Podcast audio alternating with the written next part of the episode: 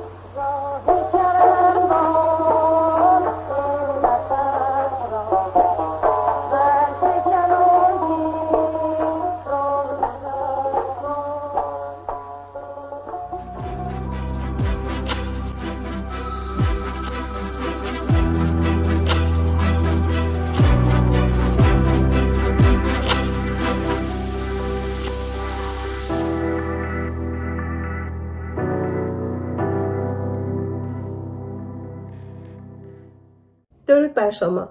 در چهارمین قسمت از سری برنامه های از مشروطه تا سکولار دموکراسی قصد داریم با تکیه بر مطالبی که در برنامه های گذشته مطرح شده به دو مفهوم مادی و معنوی علاقه و ارتباط اون با پیوندهای بین انسانها به مکان بپردازیم. ازتون دعوت می‌کنم در این مورد ابتدا سخن دکتر نوریالا رو بشنوید و بعد به همراه من به اتاق هماندیشی حزب سکولار دموکرات ایرانیان بیایید. با ما همراه باشید.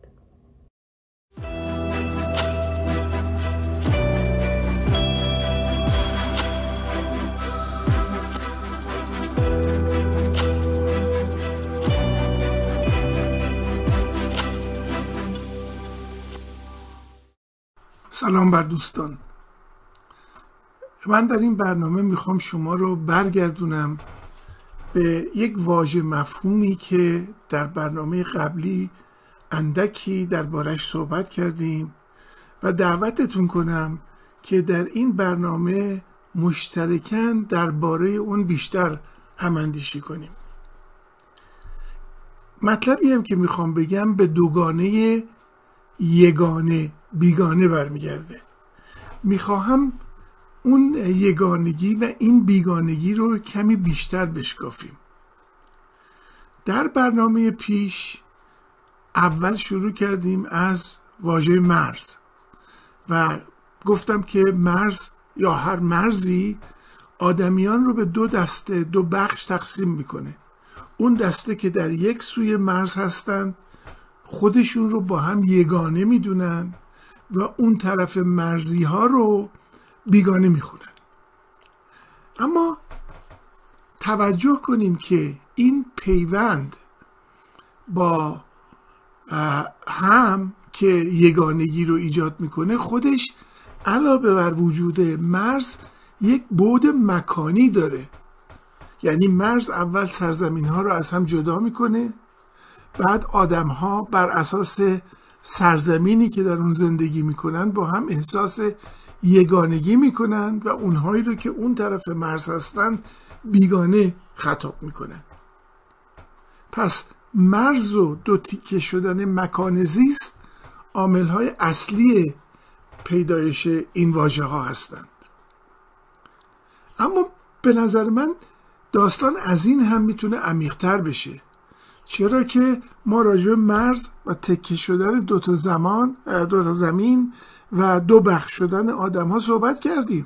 اما هنوز وارد بحث راجع به رابطه این آدم ها با مکان زیستشون نشدیم. البته اشاره هایی در برنامه های قبلی کردیم ولی از نظر من این رابطه با یه نوع حسی که ما بهش میگیم تعلق همراهه. تعلق یعنی چی؟ تعلق به این معنیه که آدمیزاد با یک رشته نامرئی به چیزی مثلا به مکان زیستش پیوند داره وابسته است از سوی دیگه پیوند شما با فرزندتون با همسرتون با اقوامتون هم ناشی از وجود یک رشته نامرئیه که شما رو به اونها پیوند میده به همین دلیل در زبان عربی کلمه ارز کنم که یعنی به رشته تناب باریک و بافته شده هم میگن علاقه به ارتباط آدم با دیگران هم بهش میگن علاقه. به همین دلیل ما در زبون فارسی دو تا اصطلاح داریم. یکیش علاقه بنده یعنی بافنده ریسمان. یکیش هم علاقه منده یعنی دارنده حس دوست داشتن به چیزی. یکی مادیه یکی معنوی و ذهنیه.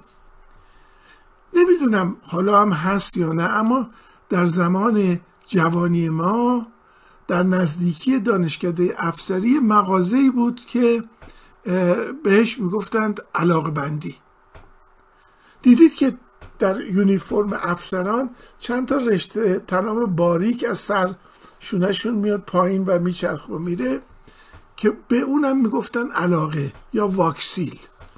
و اون مغازه هم که این رشته تناب ها رو میساخت بهش می‌گفتن علاقه بندی. این رشته ها به صورت نامرئی افسران رو به ارتش در واقع متصل می‌کرد. نشان اتصال اونها به ارتش بود. این معنای از واژه علاقه رو در موارد دیگری هم میشه دید. مثلا وقتی میگیم فلانی در شمال دارای علاقه جاتی است بلافاصله می‌فهمیم که فلانی در منطقه شمال ایران صاحب زمینی باقی ویلایی چه چیزی است. و این صاحب بودن یا تعلق داشتن به علت وجود یک رشته تناب نامرئیه که بین اون شخص و مایملکش در شمال ایران به وجود آمده. وقتی هم که میگیم می‌خوایم بگیم فلانی امراکش رو فروخته میگیم علاقجات شمالش رو فروخت. حتی اگر که به یک قدم دیگه هم بخوام بریم جلو میگیم فلانی دیگه نسبت به شمال یا نسبت به زمینش در شمال مسلوب العلاقه شده. یعنی رشته پر... اون پیوند نامریش بریده شده و علاقش سلب شده. بنابراین تعلق هم به معنی پیوند داشتن و هم مالک بودن مادی چیزیه. فلان چیز به من تعلق داره. یعنی من مالک و صاحب فلان چیز هستم. تو ادبیات فارسی هم در مورد این تعلق زیاد اشاره شده. به خصوص در ادبیات عرفانی ما که علاقه به مادیات رو نفی می‌کنن و میگن بده. مثلا حافظ میگه غلام همت آنم که زیر چرخ کبود ز هرچه رنگ تعلق پذیرد آزاد است. یا سعدی میگه تعلق هجاب است و بیحاصلی. چو پیوندها بکسلی واصلی.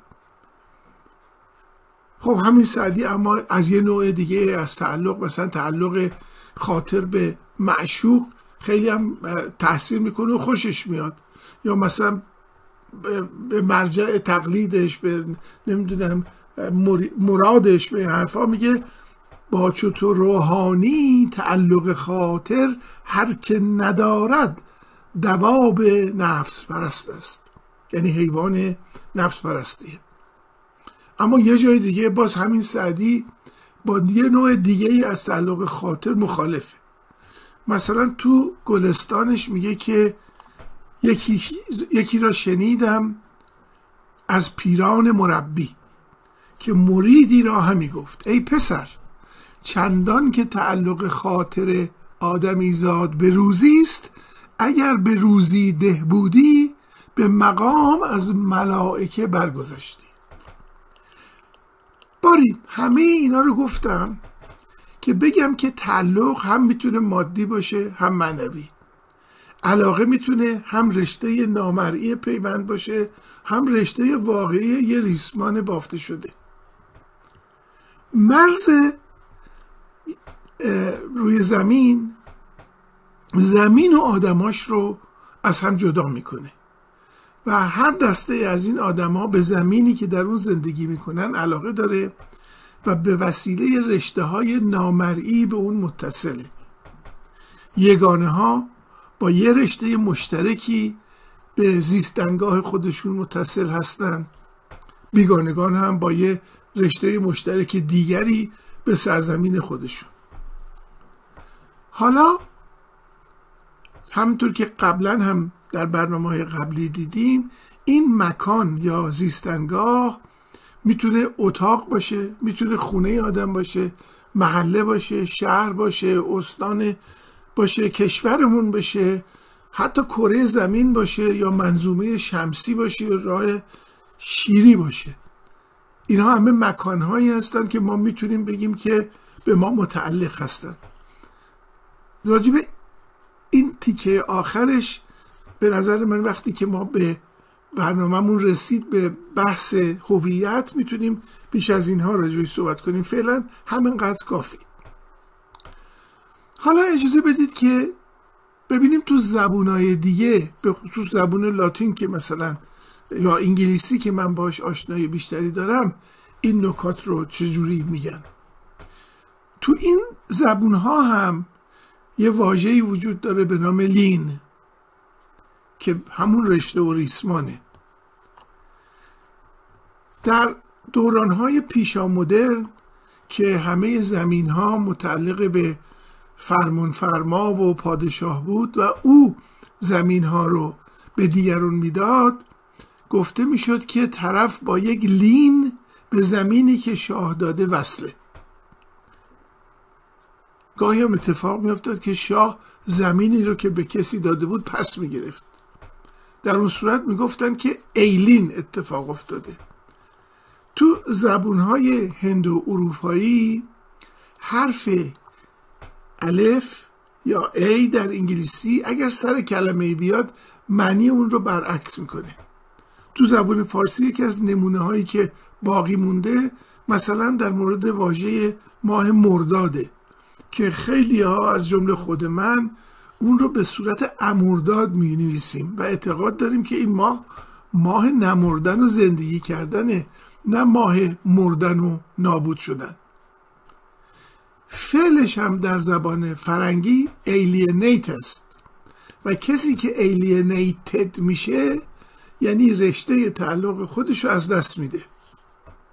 اسم فعل هم داریم alienation. که خب معنیش روشنه. یعنی رشته پیوند خودمون رو از دست بدیم. یا همون مسلوب العلاقگی که عرض کردم. اما خب این کلمه ایلینشن رو بعضی از مترجمین تو فارسی ترجمه کردن از خود بیگانگی در حالی که مسلوب العلاقگی پیوند آدم رو با چیزی غیر از خود آدم میبر رو از دست میده. نه اینکه آدم با خودش بیگانه بشه. من البته نمی‌خوام حالا وارد این بحث نتایج عجیب و غریبی که این ترجمه غلط در زبون فارسی به خصوص در مباحث روانشناسی و به خصوص مارکسیستی پیدا کرده بپردازم که باعث چه کشفرمی هایی شده. اگر عمری بود و فرصتی بود راجع به اون هم صحبت می‌کنیم در زبان فرنگی شما وقتی از یه بانکی میرید وام می‌گیرید و مثلا خونه خودتون رو به عنوان وسیقه می‌ذارید اون وسیقه در زبان فرنگی باز میشه لین. یعنی میگن که بانک رو ملک شما لین گذاشته. و یعنی خونه شما با یک ریسمان نامرئی به بانک وصل شده. و اگه پول بانک رو ندید بانک میاد خونه شما رو متعلقه به خودش می‌کنه و شما رو ایلین می‌کنه یا مسلوب العلاقه می‌کنه. آدم هرچی عم می‌کنه با رشته های بیشتری به چیزهای مختلفی وصل میشه. از جمله به محیط زیستش. و همونطور که در برنامه قبلی هم دیدیم یکی از مکانهایی که این رشته تعلق بین انسان و مکان به وجود میاد علاقه داشتن به زادگاه و زیستنگاه و وطن و میهن و سرزمین و امروز به ویژه به کشور خود آدمه. در اصطلاحات اداری این نوع تعلق به کشور رو بهش میگن تابعیت. شما تابعیت کشور خودتون رو دارید. به عبارت دیگه کشورتون از طریق از این طریق متعلق به شماست و شما صاحب کشورتون هستید. حالا ممکنه که ترک تابعیت کنید. معنیش چیه؟ یعنی رشته ارتباط و علاقه خودتون رو با میهن و کشورتون قطع کنید. یا مجبور بشید که قطع بکنید. در زبون فرنگی به کسی هم که از یک کشور دیگه آمده و می‌خواد ساکن کشور جدیدی بشه بهش میگن ایلین یعنی که هنوز با ما یگانه نشده است. مثلا آدمایی که خب خیلی رایج هسته که میان از امریکا گرین کارت یا کارت سبز می‌گیرن. اینا باید پنج سال صبر بکنن تا شهروند امریکا بشن و در طی این پنج سال بهشون میگن ایلین یعنی که اینها دارای لین و رشته تعلق نیستن. این لین رو و ایلین رو به خصوص ایلین رو این ایلین هم خونده میشه در فارسی قبل از انقلاب بهش می‌گفتن بیگانه.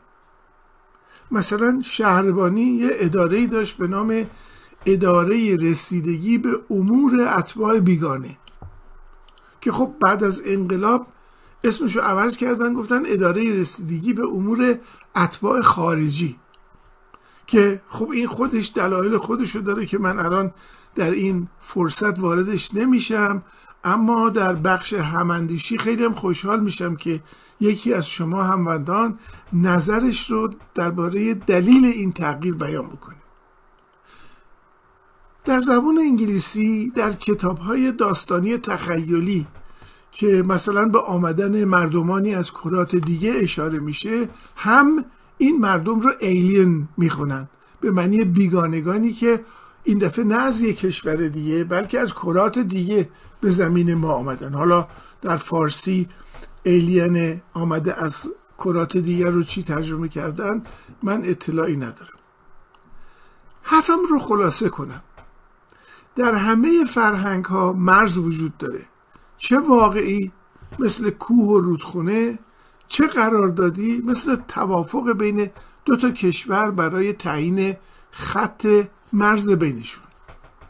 آدم هایی هم که در یک طرف مرز هستند با هم در علاقه ای که به سرزمین خودشون دارن یگانه هستند و اون طرف مرزی ها برای این طرف مرزی ها بیگانه محسوب میشه و تاریخ بشر مشهون از انواع رابطه بین این دو دست آدمه که در دو طرف مرز ایستادن. جنگشون صلحشون تجاوز به هم دیگه مهاجرت کردن تبعید همه به معنی یک نوع از این رابطه های مردم های دو طرف مرزه. من امیدوارم اون چیزی که گفتم در نهایت به خصوص در آینده ما یک قدم به مفهوم مکانی برای استقرار سکولار دموکراسی نزدیک کرده باشه. و واقعا بفهمیم که چرا استقرار سکولار دموکراسی به مردم یگانه نیاز داره که صاحب و مالک سرزمین یگانه ای به نام کشورشون هستن. و اگر این یگانگی به هم بخوره یا مرزها به هم بخورن یا کشور تکه تکه بشه اون وقت میشه گفتش که پروژه استقرار سکولار دموکراسی در این مورد هم ناکام مونده.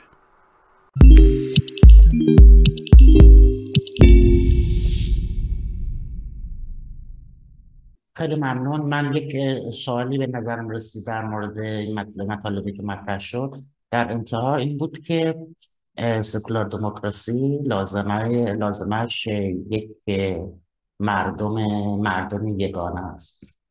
خب من این سوال به ذهنم رسید که خب این آیا اینطور نیست که برای تاسیس هر نظام سیاسی خود به خود باید یک یگانگی بین مردمی که در اون کشور زندگی می‌کنن باشه تا موفق بشن یک نظام سیاسی جدید رو تأسیس بکنن؟ آیا فقط همین هست یا اینکه آیا خود مفهوم سکولار دموکراسی به یه شکل جدا از این هم لازمش یگانگی مردم هست یا نه منظور حالا همون یگانگی که برای تاسیس یک نظام سیاسی لازم است. خیلی ممنون از من. همون بله ارز کنم که خب سوال کاملا به جاییه. فقط توجه داشته باشید که من در این بحث امروزمون یگانه رو در مقابل بیگانه گذاشتم.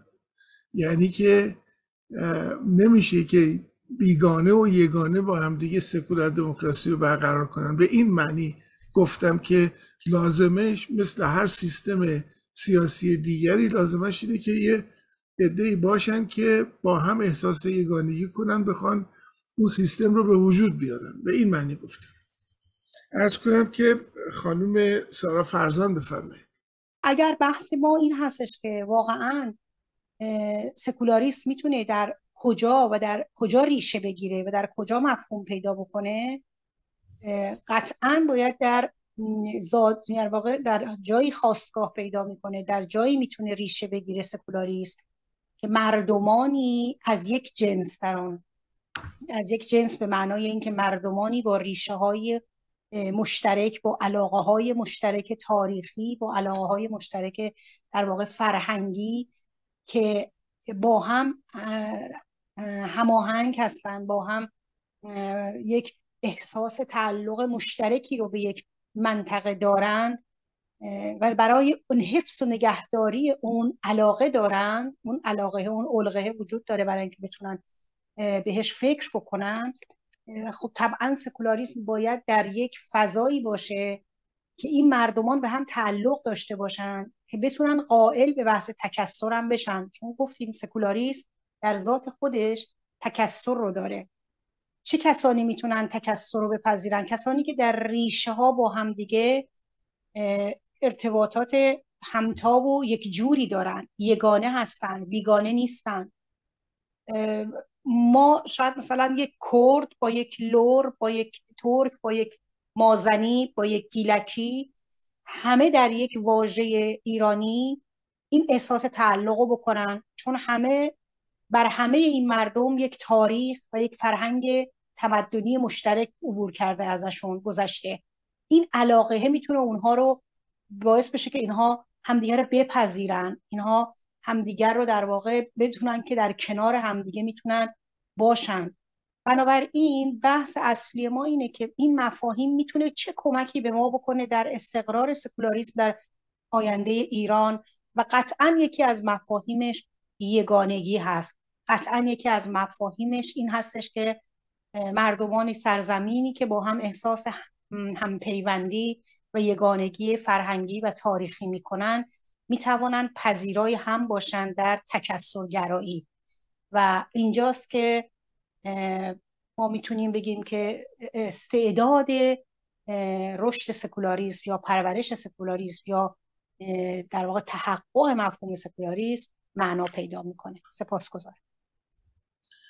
من خیلی ممنونم. فقط برای اینکه سوء تفاهمی ایجاد نشه یگانه به معنی یونیفرم نیست. در فرنگی وقتی که میگم یونی و فرم یعنی همه یه فرم رو داشته باشن.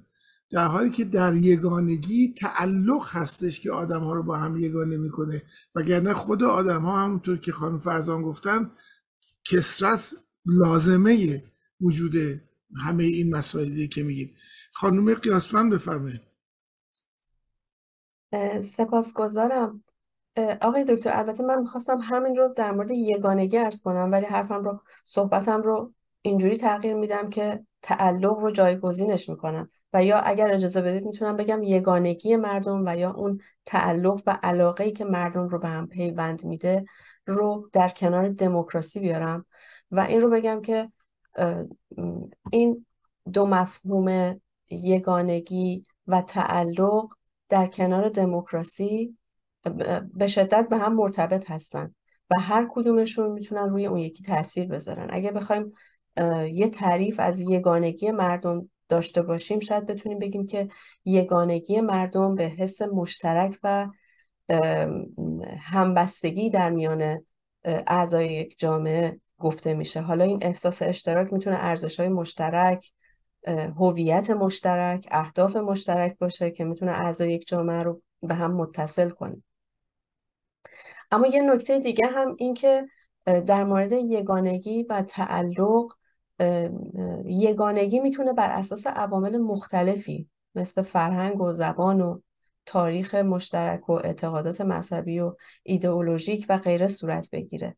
و در دموکراسی هم اگر اشتباه نکنم این یگانگی و این تعلق می‌تونه نقش خیلی مهمی داشته باشه. چون جامعه که در اون یگانگی وجود داشته باشه بیشتر تمایل داره که در تصمیمات دموکراتیک مشارکت کنه و به تصمیمات دموکراتیک به تصمیمات گروهی دیگران احترام بذاره.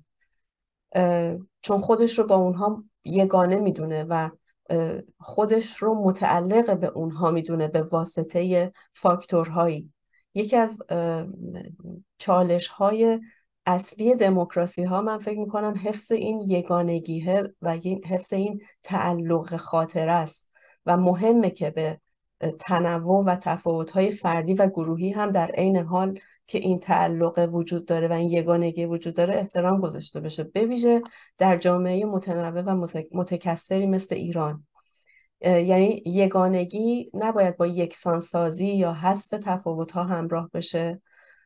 بلکه باید با وجود تفاوت ها یک فضای مشترک برای گفتگو و یک فضای مشترک برای همکاری فراهم باشه و خب همینجا به این نقطه, به این نقطه می‌رسیم که در جوامعی که دارای تنوع قومی، مذهبی یا فرهنگی زیادی باشن مثل ایران همونجوری که عرض کردم حفظ یگانگی و تشخیص اینکه اون یگانگی چه عواملی رو در بر می‌گیره خیلی می‌تونه سخت بشه. و اگر به خوبی این عوامل شناخته نشن و اگر به خوبی این عوامل شناسونده نشن می‌تونه جلوی رشد و توسعه پایدار اجتماعی رو بگیره.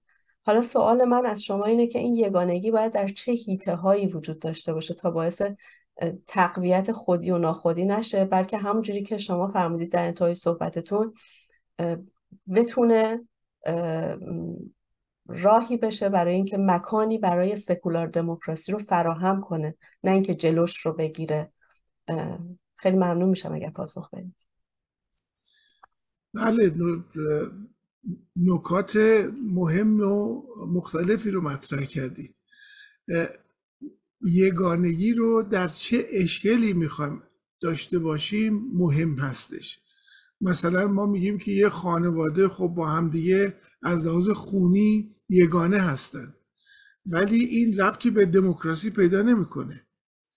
بسته به اینی که ما چه چیزی رو می‌خوایم به دست بیاریم باید نگاه بکنیم که یگانگی مربوط به اون چیه لازمه اون چی است اگر که مثلا ما راجع کشور داریم صحبت می‌کنیم و این کشور شامل مثلا اقوام مختلفه زبانهای مختلفه مذهبهای مختلفه هیچ کدوم اینها نمی‌تونن عامل اون یگانگی بشن که کشور رو بتونه نگه داره. بنابراین همیشه بعد از خودمون سوال بکنیم که هدف ما کدوم مکان هست و برای اینکه در اون مکان یگانگی اتفاق بیفته اون زمینه یگانگی چه چیزی می‌تونه باشه؟ آقای سایی بفرمایید شما. ممنون آقای دکتر. بحثی که من می‌خواستم باز کنم این بود که در روزگار مدرن ما می‌بینیم که هیچ محیطی عملا نمی‌تونیم قائل بشیم که از ورود از ورود بیگانه ها مسئول باشه. و عملا هر مرزی که ما تعریف می‌کنیم باعث میشه که یک سری افراد از هر طرف مرز بخوام به سمت مقابلش حرکت کنند به قولی از تو علم و علوم هم ثابت شده که یک به قول دیس اوردر اتفاق میفته همیشه توی هر نظمی بی نظمی باید وجود داشته باشه. و سوال من یا نکته من در این هست که ما در این مرزی که داریم تعریف می‌کنیم بین یگانه ها و بیگانه ها وقتی این تداخل اتفاق میفته یه بیگانه ای وارد این محیط یگانه میشه. سکولار دموکراسی چطور می‌تونه به ما کمک کنه که این بیگانه رو تبدیل کنیم به یه یگانه؟ یا آیا اصلا امکان پذیر هست این بیگانه هیچ وقت یگانه می شود یا نمی شود این یک سوال می‌تونه باشه یا یک باز شدن مبحثی برای بحث باشه. و اینکه من تصورم این هستش که سیستم هایی که سکولار دموکرات هستند در این قضیه به صورت خیلی فعالتر یا اصطلاحا شکل پذیرتر عمل می‌کنن و کمک می‌کنن که بیگانگانی که تمایل دارن به هر دلیلی وارد این فضا و محیط یگانه بشند رو بهتر جذب می‌کنن بهتر تغییرشون میدن و بعد از مدتی با اون سیستم و قوانینی که تعریف میشه توی اون مجموعه اینها رو تبدیل می‌کنن به یه, یه یگانه ای که در خور اون مجموعه هست. حالا امیدوارم آقای دکتر بتونن نظر من حالا بگن اوکی احتمالا این اتفاق میفته یا اینکه نه به طور کلی باید ردش کنیم. ممنونم. از کنم نه رد کردن که نداره. به هر حال هر جامعه ای مثل یک بدن انسان یک قدرت حازمه داره. شما یک غذایی هم که می‌خورید بیرون, بیرون از بدن شما هست دیگه. این رو وارد دستگاه گوارشیتون می‌کنید. طی یک پروسه معینی این جزئی از بدن شما میشه خون شما میشه همه چیز دیگه. در سکولار دموکراسی اصل قضیه تابعیت از قانونه که بهش خواهیم رسید. هنوز در جلسات فعلی راجبش صحبت نمی کنیم ولی اون قانون مفهوم تابعیت رو که در ابتدای جلسه عرض کردم اون قانون میگه که بیگانه چگونه می‌تونه تابعیت پیدا بکنه و یگانه بشه. این میشه دستگاه حازمه اون, اون قضیه. در نتیجه مسلما همون مطالبی که شما میفرمایید مورد قبوله. خانم شبنم بدری بفرمایید. مرسی ممنون آقای دکتر.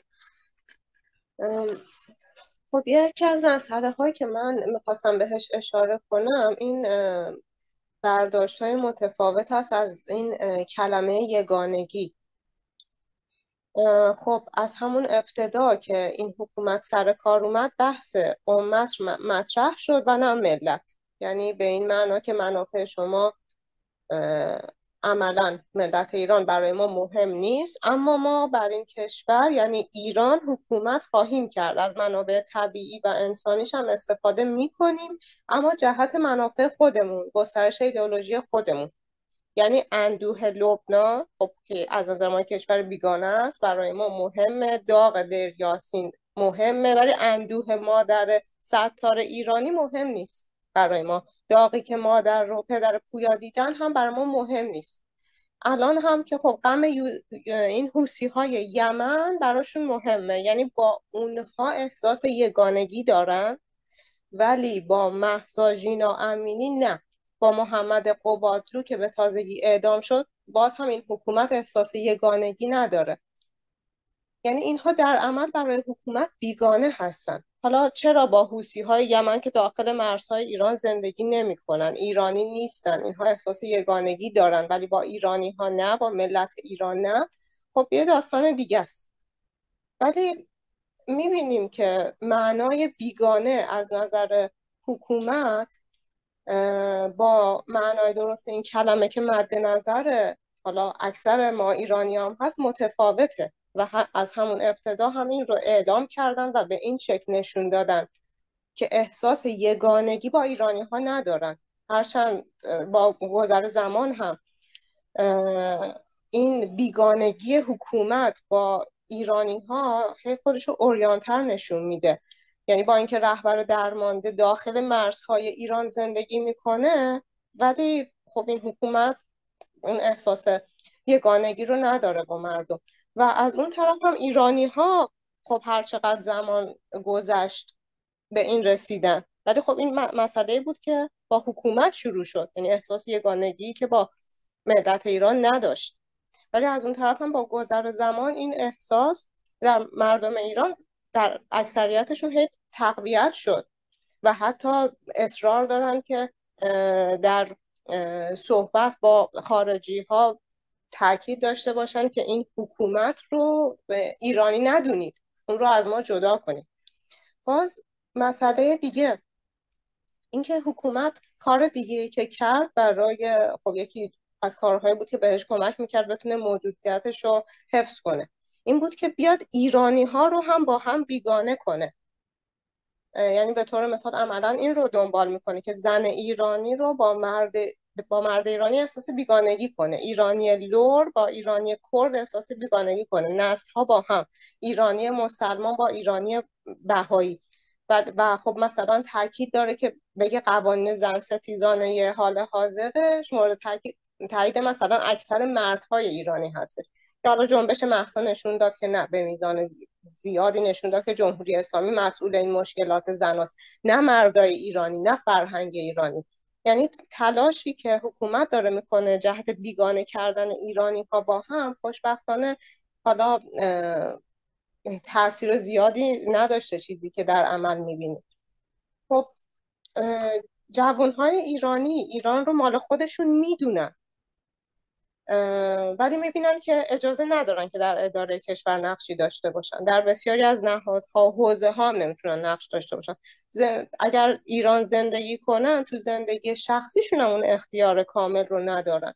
ولی نکته ای که مهمه اینه که باید متوجه این باشیم که بیگانه شدن ما با هم و در واقع با ایران راه حل این مشکلات نیست. یعنی اگر در این راه بیفتیم فقط داریم کمک می‌کنیم به حکومت. چون فکر می‌کنم الان درصد بالایی از جوانهای ایرانی حتی که ندونن سکولاریسم یعنی چی میشه اونها رو سکولار دموکرات دونه از دید سکولار دموکرات ها از دید این جوان ها هم اینکه بخوایم یک کشور آزاد و آبادی داشته باشیم لازمش اینه که این حکومت سکولار دموکرات برقرار بشه. و فکر می‌کنم خب اگر قرار چنین حکومتی برقرار, برقرار بشه اولین شرطش اینه که ما احساس یگانگی با هم داشته باشیم و با کشورمون. یعنی در واقع یه مردم یگانه باشیم. یه کشور باشیم. یعنی اولین شرطی که لازمه ما حتی زندگی شخصی خودمون رو بهتر بکنیم. برای همین فکر می‌کنم همونطور که دوستان هم گفتن و شاید باور جوان ها هم هست در عمل دارن این رو نشون میدن. که ما احساس یگانگی داریم با هم و با کشورمون. چیزی که پیش شرط وجود حکومت سکولار دموکراته که اون هم لازمه ایران آباد و آزاده. مرسی ممنون. بله درود بر شما. ارز کنم که خب قرار ما نبود که خیلی سیاسی وارد ماجرا بشیم ولی و بحث ما مثلا راجع به دو تا کشور یا کشورهای مختلف و روابط اونها با هم بود.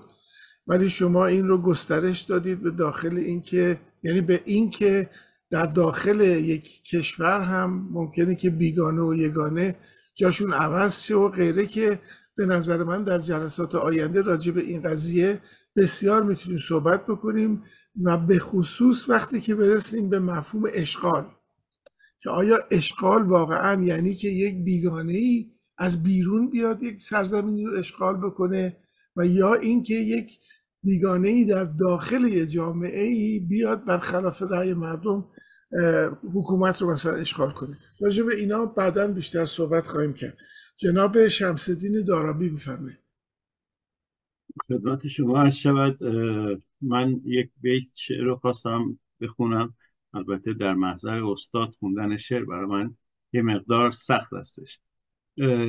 تصنیفی هستش که زنده یاد زنده یادان بنان و مرزی خوندن شعری از رودکی به نام بوی موی جولیان آید همی یاد یار مهربان آید که نقل هستش امیر نصر سامانی حاکم بخارا یک سال تصمیم می‌گیره با اوان انصارش بره خراسان و وقتی که خراسان میره اونجا آب و هوا مثل که خیلی بهش خوش میگذره دیگه بر نمیگرده همونجا میمونه.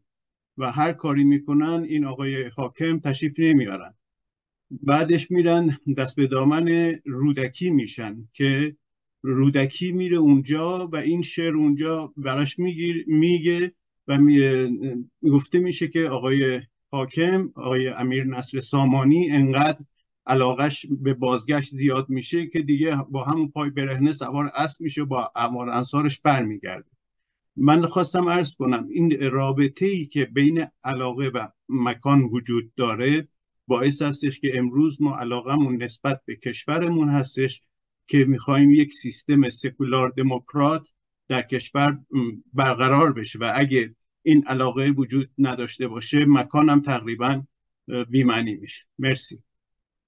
بله خیلی هم جذاب بود این یادآوری شعر رودکی و در این حال یاد این افتادم که ما توی اصطلاحی در چیز داریم میگیم شام غریبان. یعنی وقتی که اون دشکر امام حسین رو بردن به دمشق گفتن که شام غریبانه مجلس ما هم به حال مجلس غریبانه. یعنی ما هممون از اصل خودمون جدا شدیم.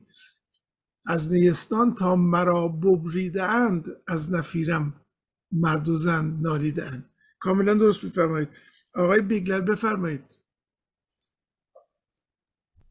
با درود دوباره. من صدام کافیه؟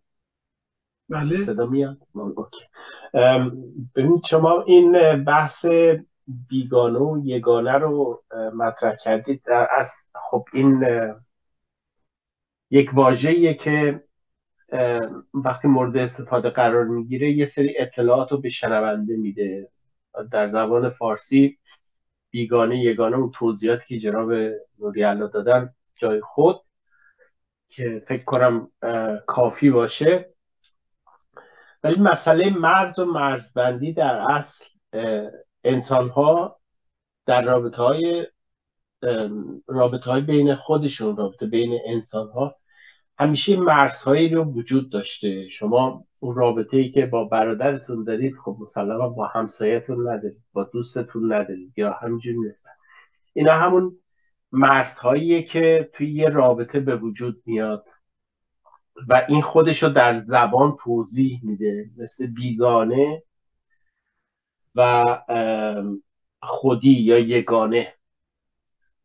حالا اون تعریف معانی که داره برای همه مشخصه. ولی این در اصل برای درک مفهوم اون واژه‌ایه که در ذهن ما زندگی می‌کنه. یعنی وقتی که به گوش ما می‌رسه یه اطلاعاتی رو به ما میده که این طرف بیگانه است یگانه است از خوده یا از خودی نیست. این مرزبندی اونجایی که این واژه استفاده میشه این مرزبندی ها اتوماتیک خودش ساخته میشه در ذهن ما. حالا این رابطه بین دو تا کشور این مرزها به صورت عینی به وجود میاد. حالا جناب نوری الان شما فرمودید گفتید مسئله ما وارد مسائل سیاسیش نمی‌خوایم بشیم ولی یه به صورت پرسش مطرح کرده بودید که چرا اداره رسیدگی به امور اتباع بیگانه تبدیل شده به امور اتباع خارجی؟ بانوی صحبت کردن من فکر کنم این برگرده به همون تفسیری که من فکر کنم هر نظام سیاسی باید یک تعبیر فلسفی برای خودش داشته باشه. جمهوری اسلامی هم داره. و اینو این تعبیر فلسفی رو شما تو به اصطلاح مقدمه قانون اساسیش کاملا به وضوح می‌تونید بخونید که ببینید نظریش یا نظریش نسبت به ایران و ایرانی بودن چیه که خب رهبر انقلابشون هم خودش گفت گفت بزرگترین سمی که می‌تونه برای اسلام وجود داشته باشه مسئله ملی و ملیگراییه. اینجا بین بیگانه و خارجی تفاوت داشت گذاشته میشه. یعنی اسم نام تغییر می‌کنه. عنوان اداره بی... به امور بیگانگان تبدیل میشه به امور خارجی ها این باید میگرده به همون مسئله که به باور من گفتم مسئله جهان شمول بودن اسلامه که به تمام مرزی براش وجود نداره یه مرزی رو می‌ذاره به سمت خودش همه خودی هم خارجش همه خارجی هن. یعنی اون که مسلمون نیست دیگه خارجی میشه می‌دونید که تو ایران هم کسایی که مسلمونن مثلا وقتی شیعه باشن از هر کجای دنیا که بیان خیلی راحت ویزا و اقامت می‌گیرن می‌تونن تو ایران بمونن. بگم این برمیگرده به همون تعبیر فلسفیشه که چرا این نام تغییر کرده و این تعبیر باید در تمام سطوح اداری جمهوری اسلامی خودش نشون میدن سپاس. من کامینجا بس میدم خیلی ممنونم آقای بیگلر که عضو جدید حزب ما هستید. امروز به جلسه ما پیوستید و چون گرفتاری داشت دوربین شما نتونستیم چهرتون رو ببینیم ولی در جلسات آینده بیشتر زیارتتون خواهیم کرد. خیلی از همه دوستان تشکر می‌کنم.